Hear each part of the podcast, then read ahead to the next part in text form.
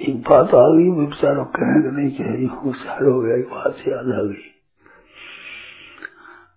शेर जी के सामने एक भाई ने कहा, मैं वही था, पास में ही।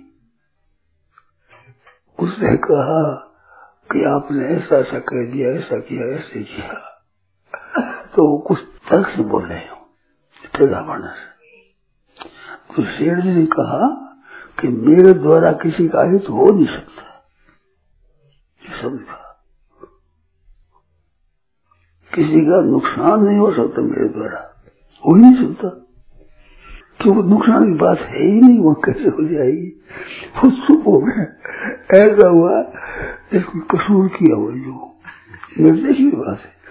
तो मैंने कहा कुछ नहीं कहा कुछ नहीं कहता ज़्यादा तर्क देगी ना, नहीं तो सेठ ऐसी बात से कहते नहीं थे।